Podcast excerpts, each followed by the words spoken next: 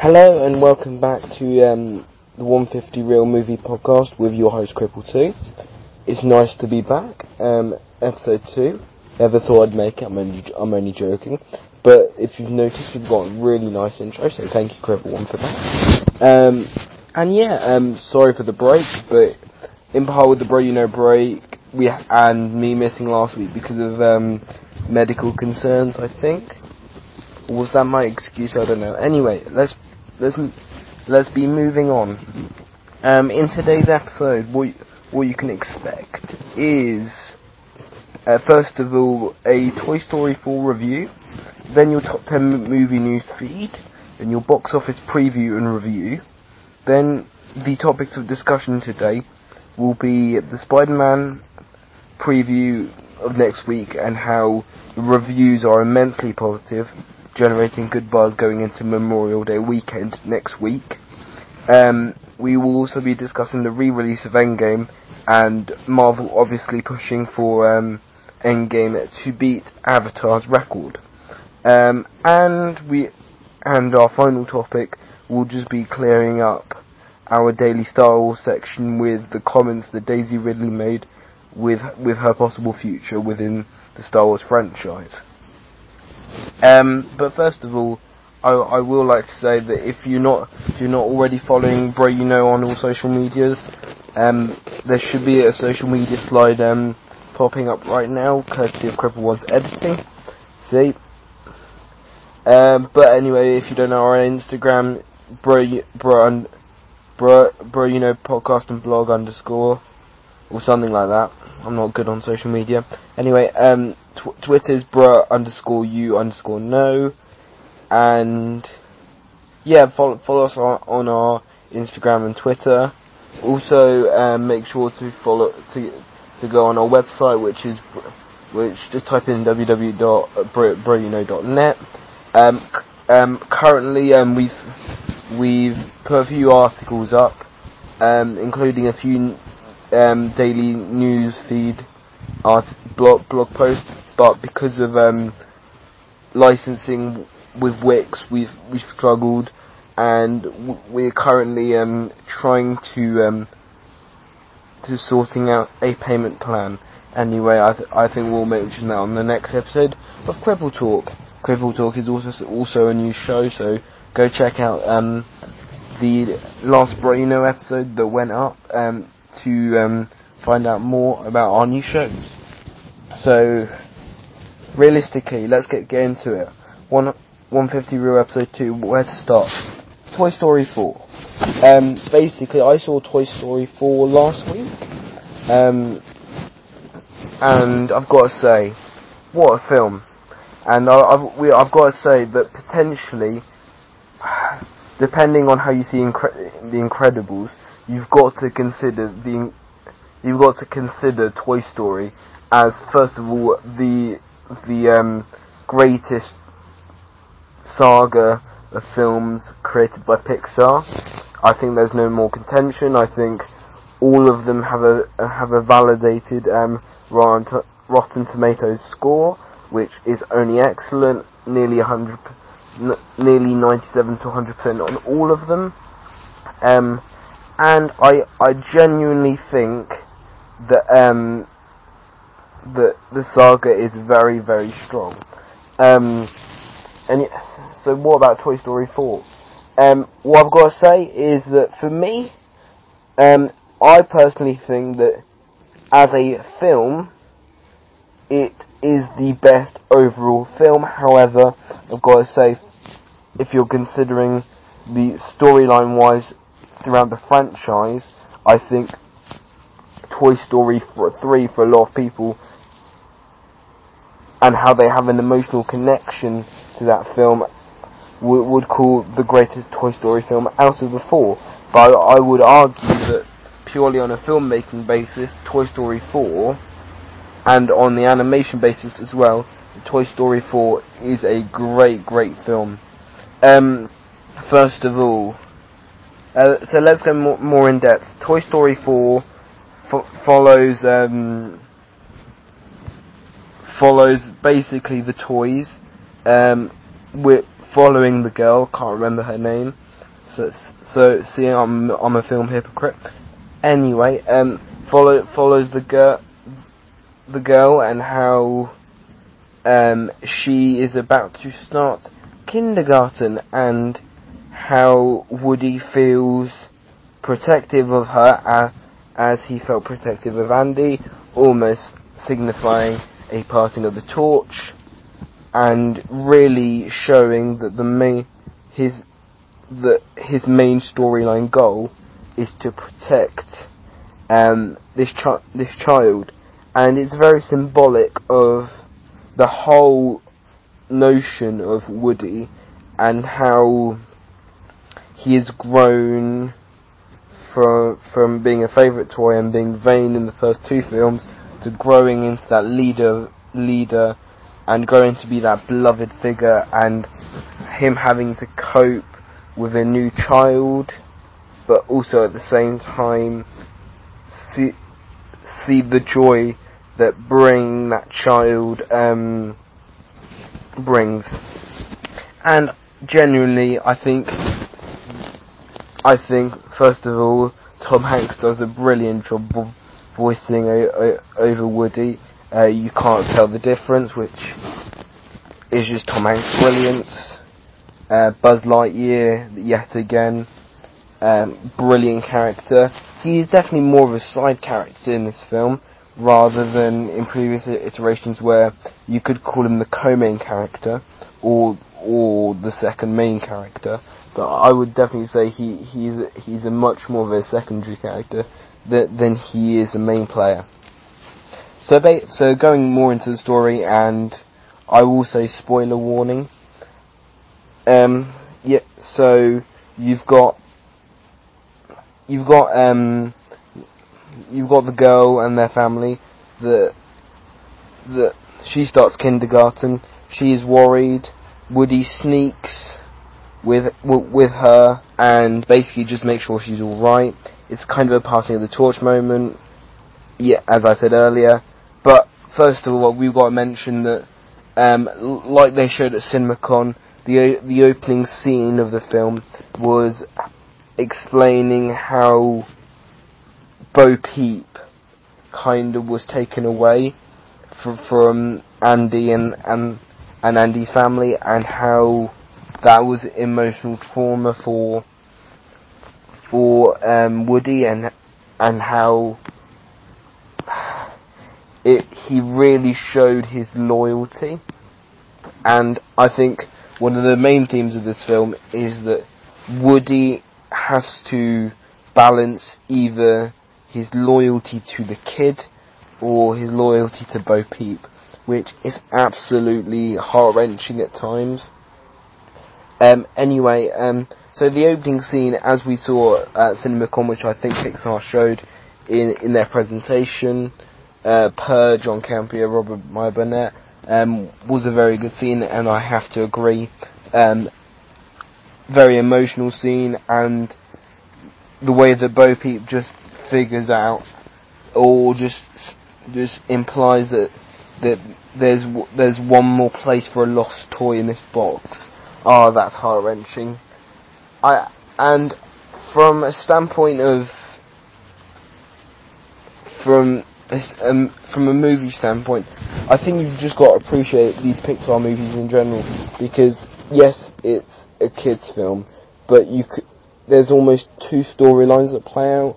A more advanced storyline hitting on more emotional tro- um, tropes and the emotional peaks, and then there's one basic storyline that everyone can understand, but th- there are several connotations to that storyline that that makes these films so so fun, so heart wrenching, so fun filled, and so deep. Really, that's the word I was looking for. Anyway, um,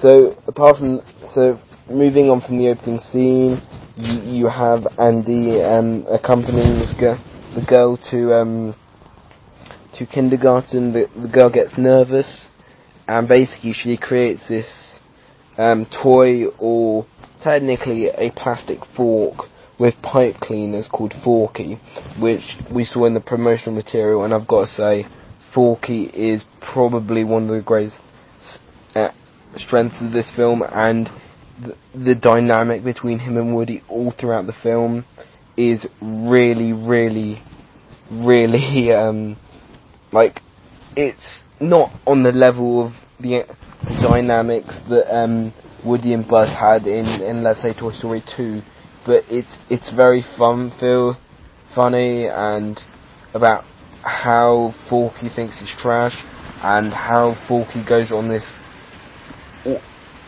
this very dramatic but very quick character arc of I've got to accept I'm a toy, which really uh, points the finger to, as in human and social development, which is a very um, strong social aspect that, that, that, this film comes from. Any, anyway, um, I think I've I've droned on about the opening scene that um, much. Uh, they go on this trip. Forky and Woody get lost to the villain, who I've got to say is a brilliant villain, very multi-layered. Um, she basically has lost her voice box, uh, and basically is trying to kidnap Woody into into into stealing his voice box.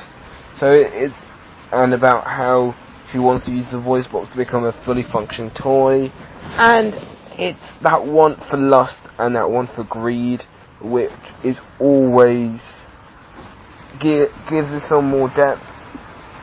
And its general appreciate appreciation and a lesson about loving yourself and not diminishing yourself to stuff you don't have. I know this is turning very philosophical, but still, that's why I love films so much.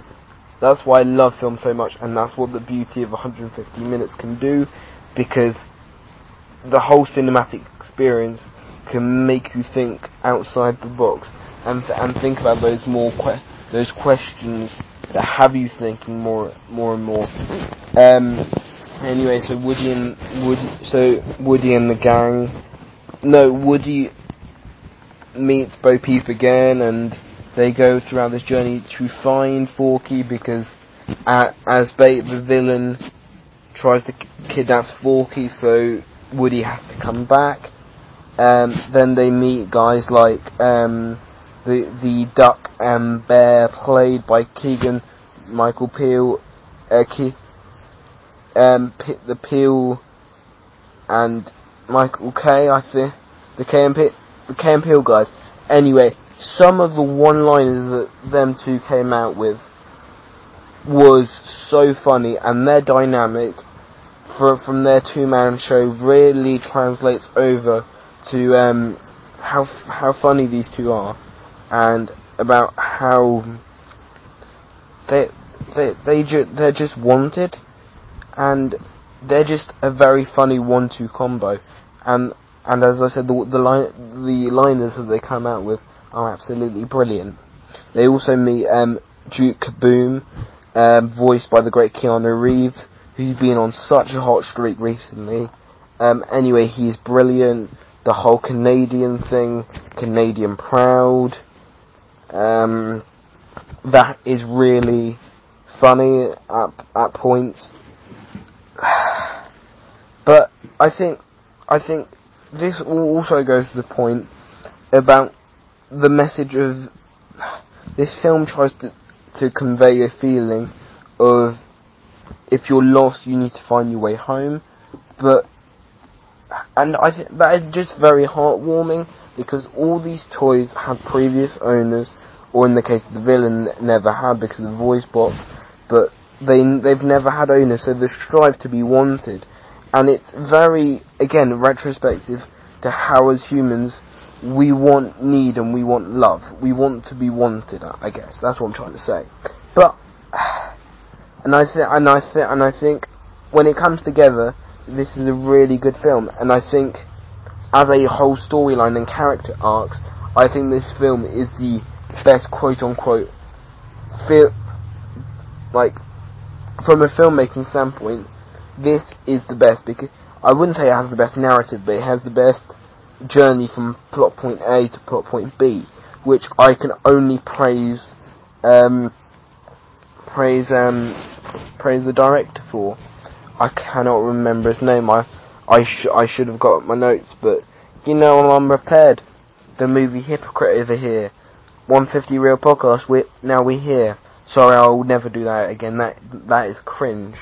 Um, yes. So I think, in general, to sum up, also I've got to talk about the ending. Um, there was very much a sensational buzz going around um, about how the ending would be heart wrenching and, and, how the ending would be satisfying. Tom Hanks went on about it. Um, for me, I've got to say, first viewing of it, I didn't really feel it, but no, I, I felt it, but to me, at the start, it felt underwhelming.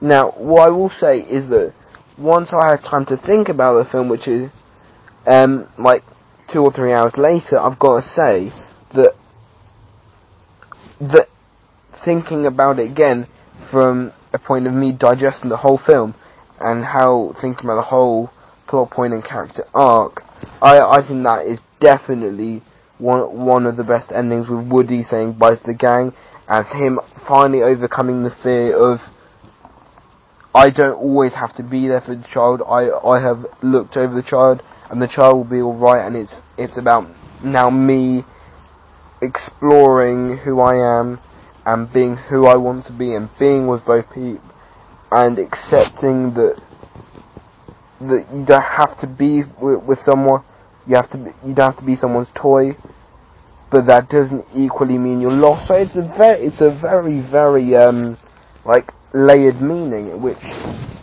I think from either a second viewing standpoint or or you think about about it philosoph- phil- philosophically, I think is a more heart wrenching and definitely a more a more sad point. But I think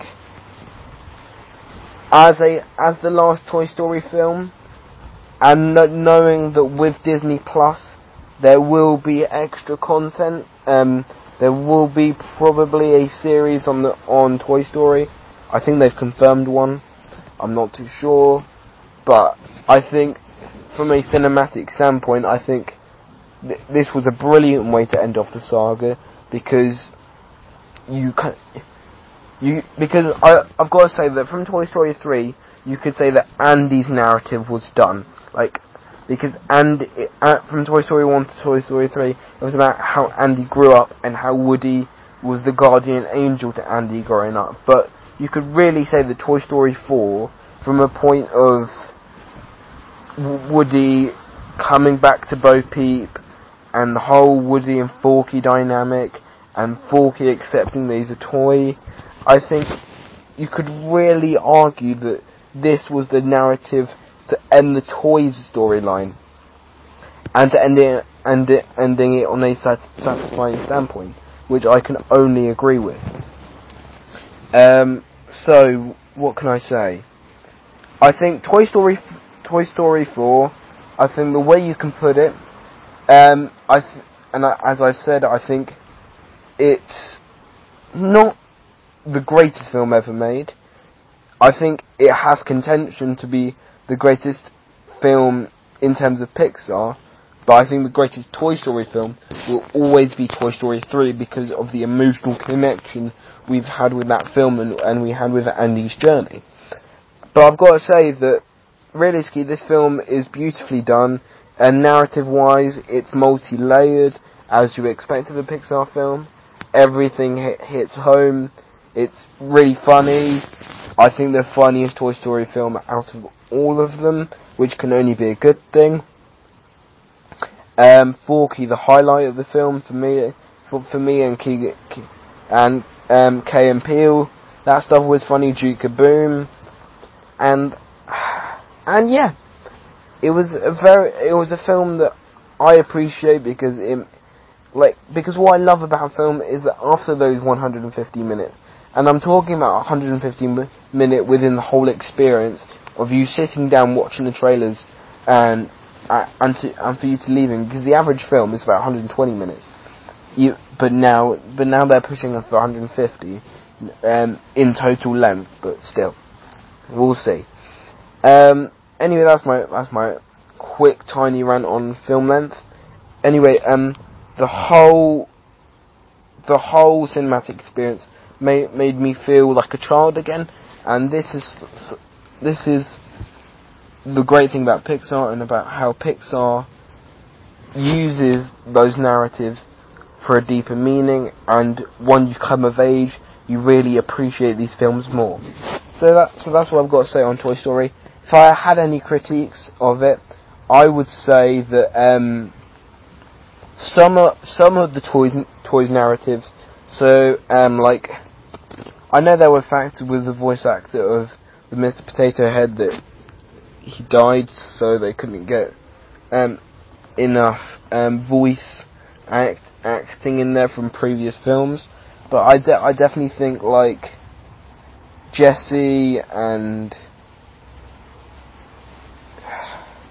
I think that their storylines weren't touched upon, and I've got to say say that Forky storyline I would have liked it extended a bit more, but then again that that that scene at the end was very very very nice.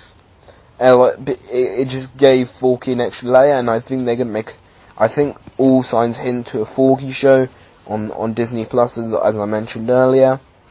And yeah, I've and I, I, would say that this film has no glaring weakness. I j- got, so no glaring weakness. Pers- from a personal standpoint, I would have liked some storylines to be touched upon more, but I think it's a great complex narrative, and it's a great film. Um, so I would definitely recommend that you go see Toy Story. Now, um, moving on. Um, to our top 10 movie news feed. Let me just get my notes up. Um, See, um, great interplaying music by the Great Cripple 2. I know I'm tooting my own horn. Where, where is it? Here it is. So, your top 10 movie news feed for this week. Um, from from comicbook.com, you have um, Kevin. You have Kevin Smith te- and this this is what we're going to come on to, but teasing that the mid the, the mid credit scene for for Spider-Man changes everything in the MCU, and this is what we've been hinted at that the two post credit scenes in Spider-Man reveal something big. I personally think that you, I think it has to do with um, the future of the MCU.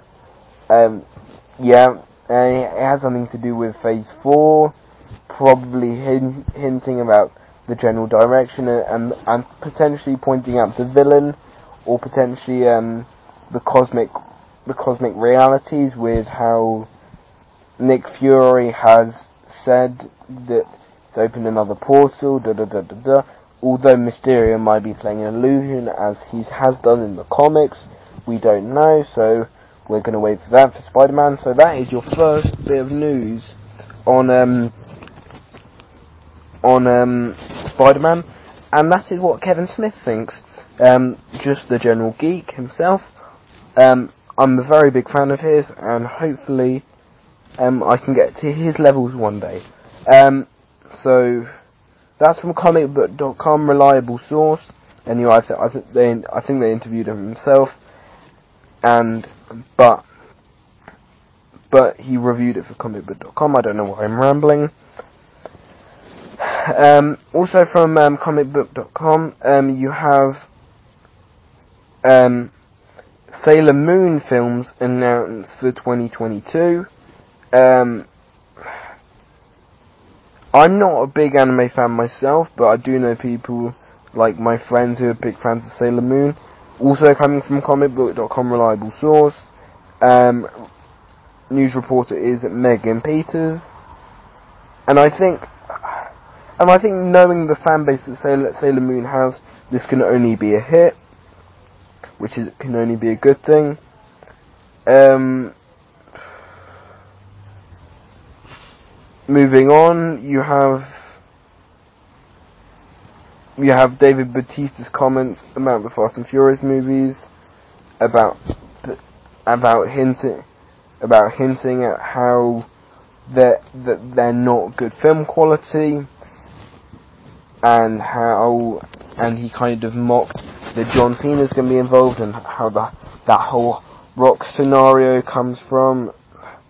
It's a very complicated situation, and but I've got to say that yes, the Fast and Furious movies may not be of the greatest quality, but you you've got to say that they have been successful at the box office, and you've just got to look at you now. We've now just got to look forward to Hobbs and Shaw, which the pictures did come out for Hobbs and Shaw, and they look fantastic. Idris Elba, Jason Statham, Dwayne Johnson, they they just look fantastic. I and I, I can't wait to see this film. And I think that film has potential to be a one billion dollar film. Yes, I've said it. You've heard me right. I do think that without the rest of the cast, I I do think that this could be a one billion dollar film. And I I think the main reason for that is um, Dwayne Johnson because Dwayne Johnson is a proven movie star that can draw in the box office. You're going to see it with not only um, Hobbs and Shaw. You're going to see it with Jumanji 2, and you're going to see it with Jungle Cruise that that, that comes out early 2020. Um, Disney produced film, by the way. So, um, and also this whole thing about Disney potentially not not, not having a a film, not not having a one billion dollar film coming in, in 2020. You've got Jungle Cruise, which I think with Dwayne Johnson can make can make round about a billion. You got Mulan, who which is the big hope for Di- Disney making that one one billion dollars within within that Chinese market. So so I I I definitely think that that Dave Bautista's comments are really retrospective of their their financial successes.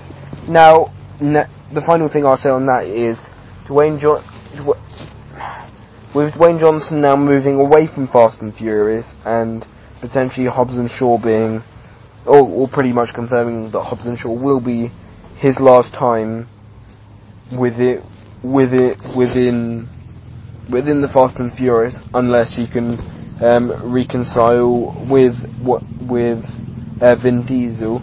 I definitely think that John Cena is not that much of a pulling power, especially considering how his other films, like Bumblebee, although Bumblebee did decently financially, he wasn't the main part of that film. It was mainly Hailee Steinfeld. Um, then, then you're also looking at cock blockers, which, from a performance standpoint, he was weak, but that promotion, uh, that I just think John Cena isn't as big of a draw as, let's say, a John Cena. Um, yeah, so that so that's the whole that's my whole opinion on the Dave Bautista situation. Um, you have you have also the um, the RoboCop director um, providing an update on on RoboCop and him basically saying that or, or just providing an update that it is still in production and they are still hoping to to hit that that 2021 release date. Um, anyway, I think I think I think the story is from comicbookresources.com, so that is story number three. Um,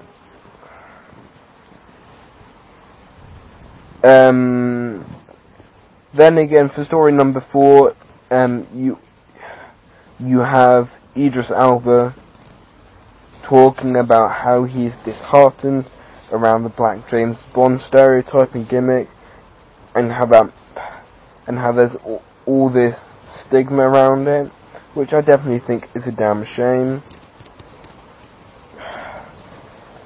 Which I I'm just disappointed because I don't know why people have got to have this definition of such a role. Like, as long as it's directed by a good, good director and it's got a good story and it's got a good lead actor, I do not care who plays the next James Bond.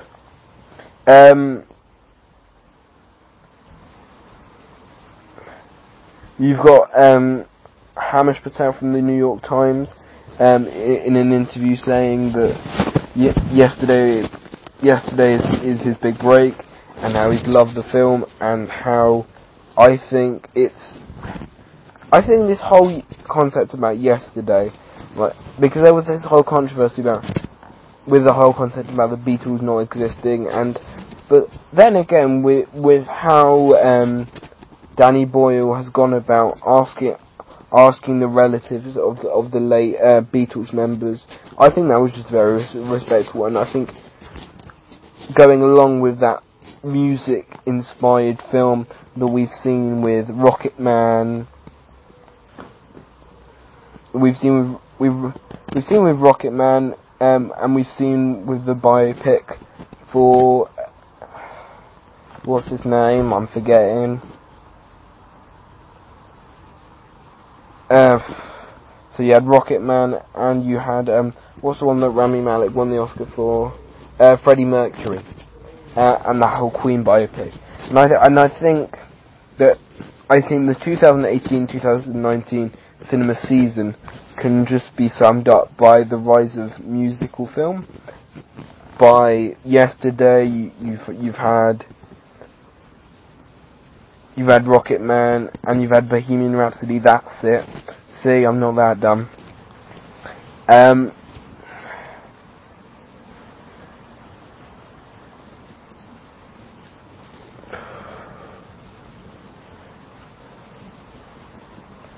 yeah, so then then you have more news on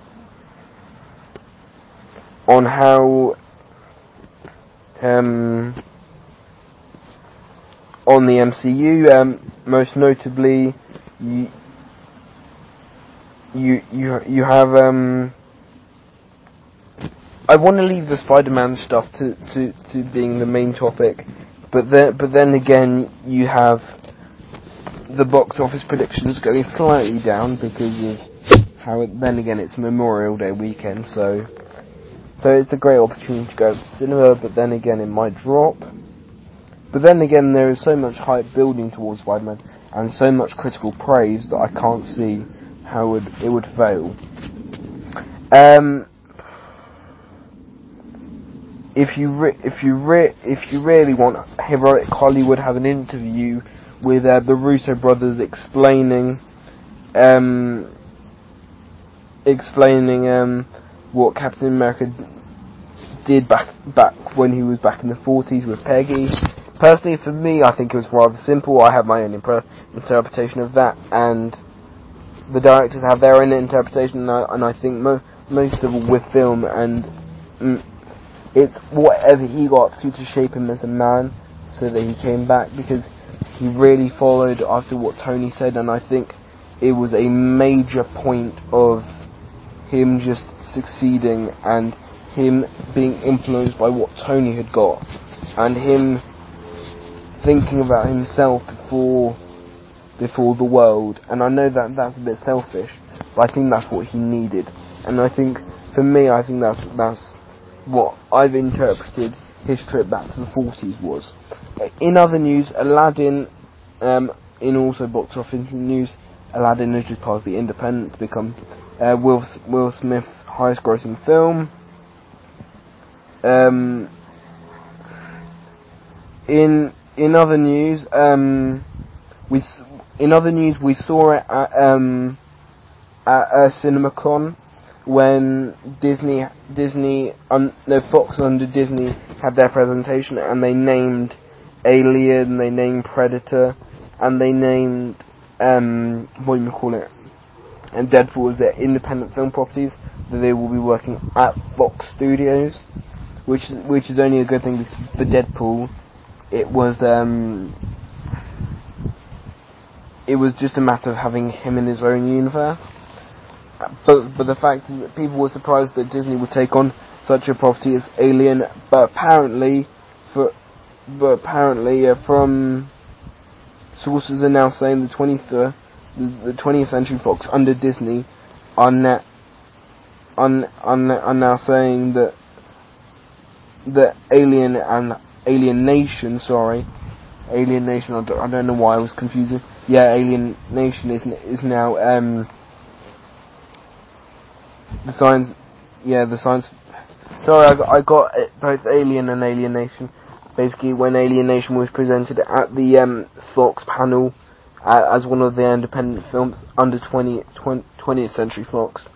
Um, but apparently, that science fiction film, um, the Buddy Cop remake, has been uh, shelved. Sorry, so, sorry, don't know why I was confusing it with um with um, the original Alien films. I, so please don't get my word twisted. Alien will still be made under Disney. It's just Alien Nation, the Buddy Cop remakes of 1988, will not, and has been shelved at 20, 20th Century Fox because I, I think, from my personal opinion, I think 20th, 20th Century Fox had too many properties going, and I think Disney wanted to cut back because I think I think that would have been too much of a financial investment, and I don't, and I think Disney just wants to maximize the amount of profits they can make off their purchase of Fox, which I, I definitely think that they're going to do, especially with how they've positioned the Avatar trilogy from James Cameron to to be one of their main earners going forward. Um, and I think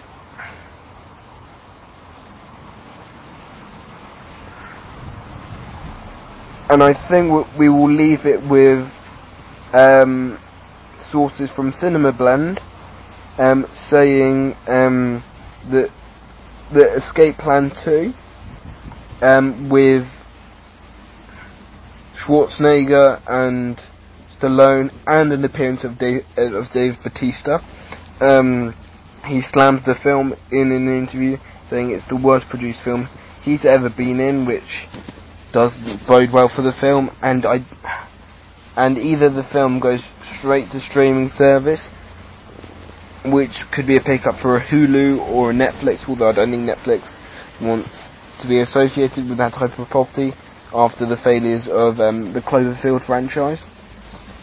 But realistically, um, it's either going to streaming or the um, film is going to be is going to be canned itself. See, a, I made a Ken reference. Uh, so I think that's it. I think we went over six stories, um, six news articles. Sorry, rather than ten. Uh, no, no, no, no, no, no, no. So sorry. Um, my my notes confusing me. Um, you also have um the whole buzz around the Joker film that I just wanted to talk about. Um, after after DC and DC um pulled out of um San Diego Comic Con, which is a rare move because San Diego Comic Con is all superheroes, and um, and apart from Marvel, I think the Joker film is potentially the most anticipated non-Marvel property. Although you had Shazam and Aquaman, I don't I don't want to debate you on that, but still, um, what do you call it? This whole film with the Todd Phillips and Joaquin mm-hmm. Phoenix and stuff, and about how the film has now actually been confirmed to be rated R because there were rumours that the film wasn't going to be rated R because no one from the studio had said so, which I think is just a miscommunication. But but now realistically that th- there have apparently there's been a test screening and can I just say my opinion on test screenings are rather fishy because some test screenings, for example Justice League, they had a test screening where it, they had a standing ovation and that clearly didn't translate to to um, g- general fan opinion. So I think that if this goes off t- of test screening and the general assumption of the Joker film being an Oscar contender or being an award contender, is based off test screenings, then I become very doubtful. But if this this is in, from internal trusted buzz, like fr- fr- from um, let's say a comicbook.com, then you really got to um, to qu- r- you really got to start the hype about this film, and it's all when even when Scorsese was attached to the property, and how Scorsese, the fact that Scorsese was was linked to the script in the first place had people really not hyped, but excited at the prospect that a director at the level of a Scorsese could be interested in, in doing a comic book film, and I think, and I think this just go this boded well to to what the script was, and I think when Todd Phillips took over, and once we saw the first trailer, I think definitely the hype of this being being an award contender really died down. But now seeing that word is is now back out, whether it's test screening or whether it's reliable sources, um, saying that it's an award contender can only be a good thing and only makes me more excited and is probably my most anticipated film of 2019. I've got to say it's in my top three, but I am looking for, forward to Once Upon a Time in Hollywood. I've got, I've got to say, like with the Joker film, I, I kind of compare it to the whole idea of Tarantino doing the Star Trek film because both Tarantino and Scorsese were attached to respective properties. Now it looks like Scorsese, um, Tarantino is going to write his Star Trek film. Whether he directs it or not is a different question, but the fact is, going back to Scorsese, the Scorsese was is is a top two director in my opinion, at least, with um, Spielberg, and how Scorsese to be linked with a comic book property and that whole, let's say, um, let's say script. Um, it, I think it was it was a a, def- a definite real positive sign for the franchise, which which can only only be a good thing. Um,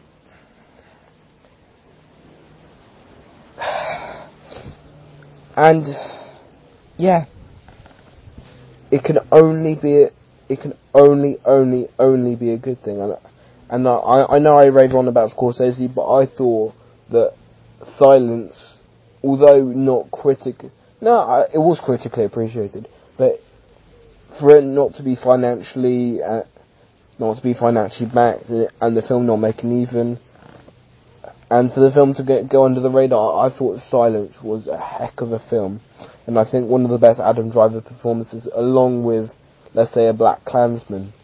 But I think Scorsese is so like because it's this year has been the rise of Christopher Nolan and has been the year of Tarantino, or could be the year of Tarantino, depending on how Once Upon a Hollywood is. But realistically, I think Scorsese has gone under the radar, and I am definitely looking forward to his next property. So I, I think instead of top ten, we will go the top seven um, news feed, and I think that'll be the um, yeah, I think we'll go top seven. Sorry. Actually, actually, um, top eight. See, I'm just adding on right now. Um, we we we now know that Bradley Cooper is now working on a new on a new film um, called uh, based upon Cleopatra or no, we know that the film is called Cleopatra. Whether that is in whether what that reference is to, I don't really know much about the property, but I do know that he was writing it, and there was hype coming out of it because of his success with A Star Is Born. But now that Jennifer Lawrence is attached to the property, um, being the, the, the, main star, I guess, and Bradley Beal, uh, Bradley, um, not Bradley Beal, that, that's the NBA, that's the NBA player for the Washington Wizards, um, Bradley Cooper, writing it and most expectedly directing it. And now that um, Lady Gaga and Jennifer Lawrence, no, um, that Lady Gaga and Jennifer Lawrence are in talks to be that that co-starring lead to to Bradley Cooper, that can only be a good thing. With Jennifer Lawrence, I think I think she she had a right nightmare with with the Red Sparrow film, but I definitely think that that film Joy really personified her as one of the best actresses in the business. And I think Lady Gaga, although a newcomer, I think that performance in A Star Is Born is potentially better than Bradley Cooper's, which I think I, I think Lady Gaga for for a newcomer is phenomenal, and I and I and I hope them to keep working together because they have a good chemistry. So, but the fact that they're they're both in talks to get the role is really really promising for the feature. Um,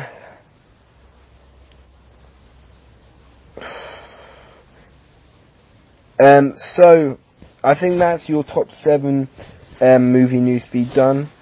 I was sorry I said top ten. I, I wasn't prepared. I'd, um, half my notes are gone. My three other stories I was going to comment on. I might put them in the blog post in a in a three movie news feed next week. I don't know, but still. Anyway, moving on to um, the box office preview and review. Um, um, let me just get it up. Um, while I get that, uh, can I just say that if you're not following us on Stardust, then what are you doing with your lives? Um, yes, I, I, I have said that correctly. If you don't know what Stardust is, it is basically um, um, so it is basically the main social hub for um, for everything movie related. And I haven't put my um, review up for um, Toy Story 4, but you can find my Rocket Man review, which I did in three parts. I think we, we have got three reactions. Let me get Box Office Mojo up. Any, any anyway, if Box Office Mojo do, doesn't work, I can just go to um, our topics and then we can come back to the box office preview and predictions. See, you've got the inner workings of um, everything here at Bro You Know. Um,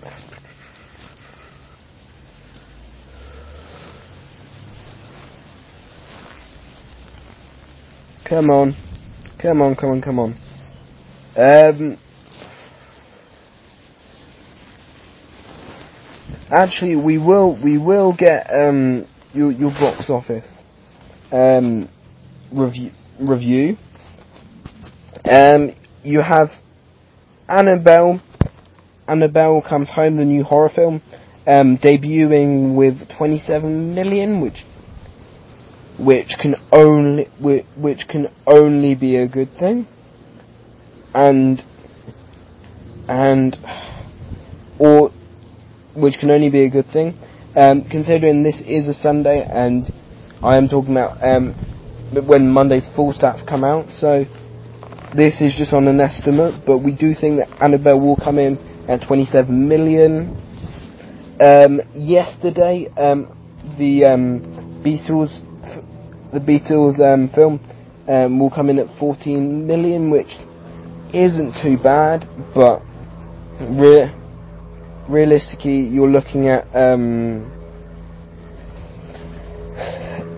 you're looking at 40 million opening. I think yesterday is a film that can build upon hype, and I think the trailers have been elusive because a few of the trailers have been good, but I think a few other trailers have been very jarring, and I don't want and I don't want to take anywhere anywhere from Kate McKinnon because she's brilliant. She's brilliant within comedy, but for me, for me, my main worry with yesterday, which a yesterday review will be up next week because I will see the film, hopefully around around next week. Um, I I definitely think my main worry going into that going into that is that Mc, McKinnon can't bring it dramatically, which is my only worry about the film. But Himesh Patel looks really good, and Lily James. Lily James is one of the most underrated actresses within our business right now. Um, so I, so you you've got Annabelle with 27 million, which is a decent op- which would be a decent opening. Bit, so, anyway, you're looking at anywhere between 27 million and 20, 27 to um, 28, 20, no, 27 to 31, sorry. And you've got yesterday anywhere between 14 million and 17 million. And um, you've got Toy Story 4 being solid at number one again, only taking in something like something like a 32%, 32 to 38%, 40% drop. Don't quote me on that actually, but for it to, to just go down to 58 million in its second week can only be a good thing. I, I don't, I haven't got the actual um, percentage, but I think it's anywhere between high 30s and low 40s, which can only be a good thing because I think it opened at 70 million. I don't quote me on that because I haven't been keeping up with the box office, so then again, here movie hypocrite, you know, but still, um, you've got, um, you've got, um, Toy Story 4 still, so, like, averaging out to 60 million, which isn't that bad, like, it's actually very solid, considering how Spider-Man next week is going to kill it as in not kill it, it's going to be the number one because it's Memorial Day weekend. Although, although as, as I mentioned earlier, the projections aren't looking that good. Um, no, no, aren't looking as brilliant as they were projected, let's say two or three days ago. But still, it's Marvel, it's Memorial Day weekend. I still think that Spider-Man can make anywhere between 120 and, and 180 on its opening weekend. Yeah, I said it. Yeah, yeah. Nowhere near Endgame making 305 million on its opening weekend. That is still scary to me. How how a film can make 300, 300 million on its opening weekend. Um. Yeah. Um.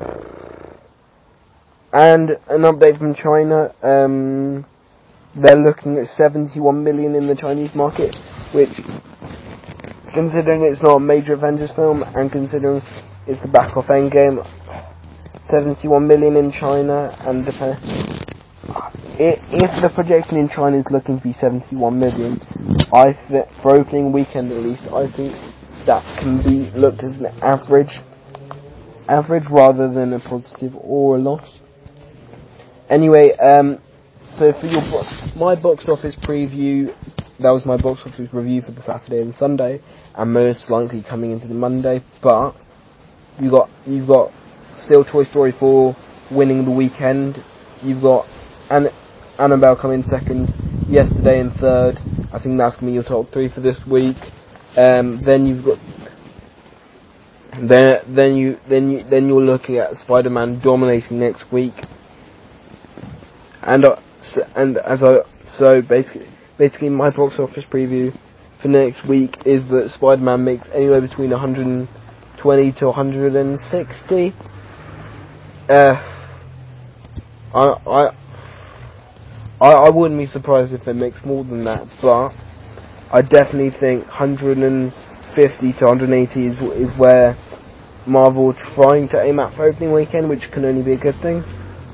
I th- I think you're looking at around 30 million for Toy Story 4. Then you're looking at potentially tw- 18 to 22 million for Annabelle, and you're looking at um,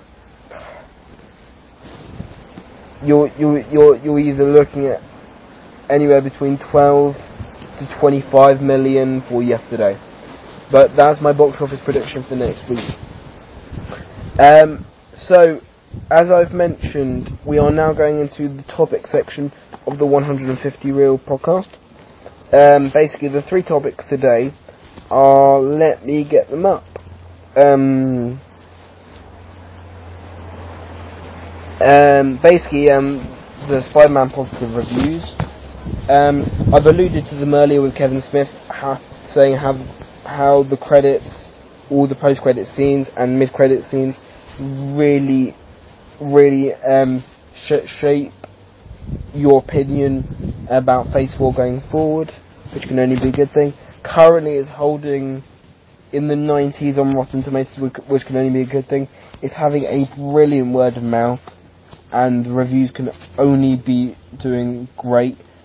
And you and from what I'm hearing, from what John Campea is saying, what the the guys at Collider are saying, Screen Junkies, you're looking at potentially a film that could be better than that could be better than the first.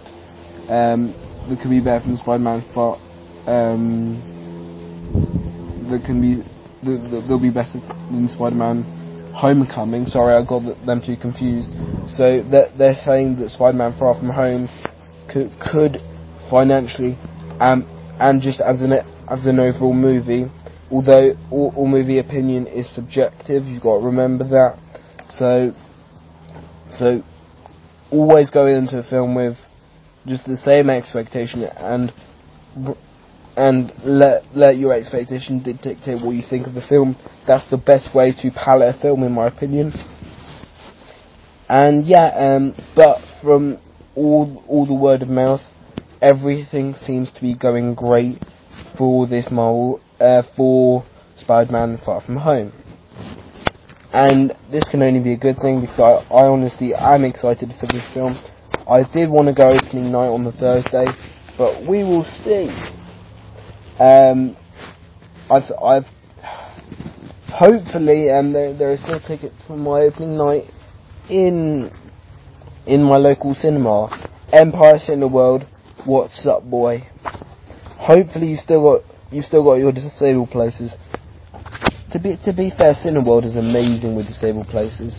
To be to be honest, they've treated me right. Anyway, um, if you want me to talk about my cinematic experiences within the actual cinema, um, comment down below, and we can just talk. But we can we can just do a de- dedicated mini 150 real episode to um, my whole cinematic experiences. now, now, now, now, now, now. Um, topic number two. You've got um, the Avengers Endgame re-release. Yes, I said re-release. I don't know if that's a word. I think that's a word. It's got hyphen in it, so I can't remember what the English term is. I'm studying English next year, so I'm basically fucked. I'm, I'm only joking. I'm only joking. I'm only joking. We're keeping this PG.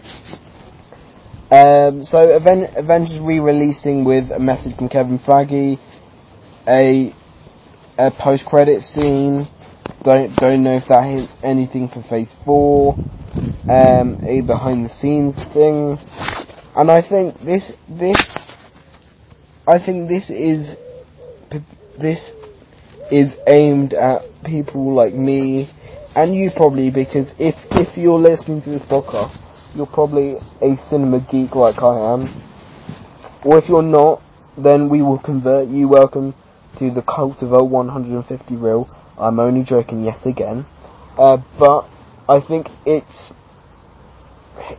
it's pushed towards the hardcore fans that want to see, or or just the whole film fans that want to see behind the scenes and whatever. I think it's hint, it's driven towards a certain type of fan, and hopefully they're hoping that those fans come out in large numbers just to bump them over the edge over Avatar. Although I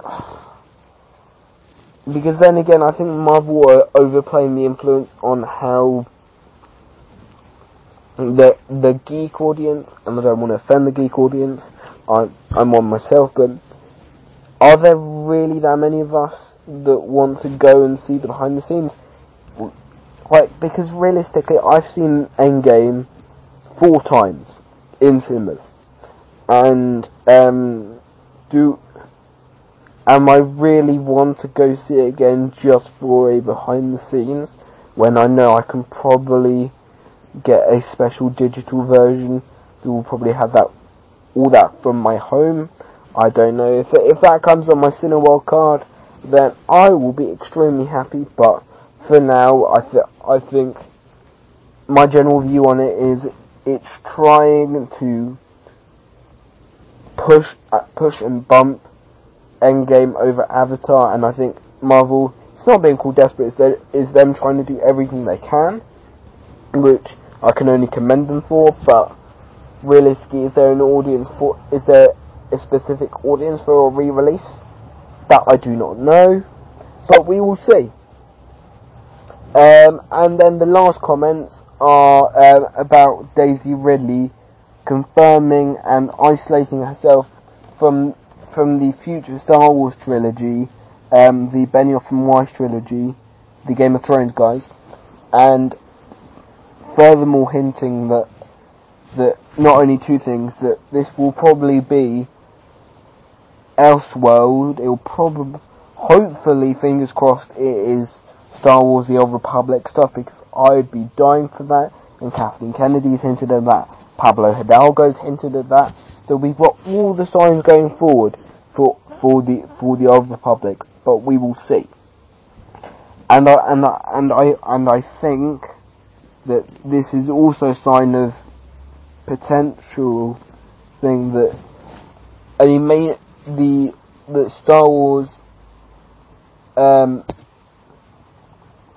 the Star Wars 10, 11, 12 um, is probably a long way away. I'm not. And I'm saying go. I, I, I, I'd be saying go revisit um, the idea of a Star Wars trilogy, of a of a of a new main trilogy, of a Star Wars 10, 11, 12, maybe in 2030 onwards, because I do I do th- I do think that Disney right now they've they've got they've got ex- they've got Disney Plus.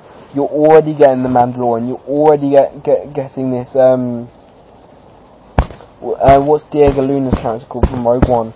Uh, Cassian Andor. You're already getting the Cassian Andor series. You'll potentially get if if if if this new trilogy isn't Star Wars: The Old Republic, you're gonna get Star Wars: The Old Republic stuff on Disney Plus. So realistically, you've got enough Star Wars content shared between this new trilogy and Disney Plus. So for for the main characters of Poe, Finn, and Rey to come back for new trilogies or standalone films, I think you give those characters a break after Star Wars Episode 9. But it, it, it is always fun to speculate.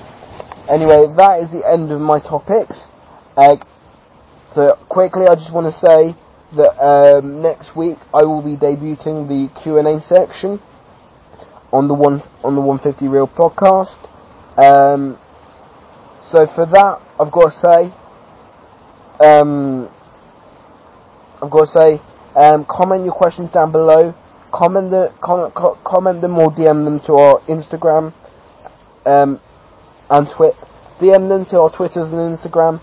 The social media slide should be should be up right now. Um, so just co- comment, comment, like, share, subscribe the video, su- subscribe to our channel, comment, like, and share the video, um, and put put post notifications on. That can only be a good thing. So so um, so the video get, the vi- video get, gets viewed, and because of the new changes to, to the YouTube algorithm, uh, can you please engage with our content more within the community tab? We will start using the community tab more. Also, if you want to leave qu- questions for a Q&A, leave them within the community tab. I might I might open the community tab for the next week, so you guys can put the questions in there. Um, and anyway, um, so it's it's all about content engagement. So try and engage with all our content. Like, share, subscribe, as I said, and comment. And yeah, um, that's been your one- your 150 real episode two.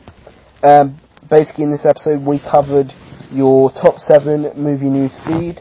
We covered your uh, we covered your news. Consider um, I I get um I gave you a quick review of um no not a quick review but I gave you a review of Toy Story 4 and we went over the topic of um, Daisy Ridley's commitment to Star Wars and Star Wars' general future.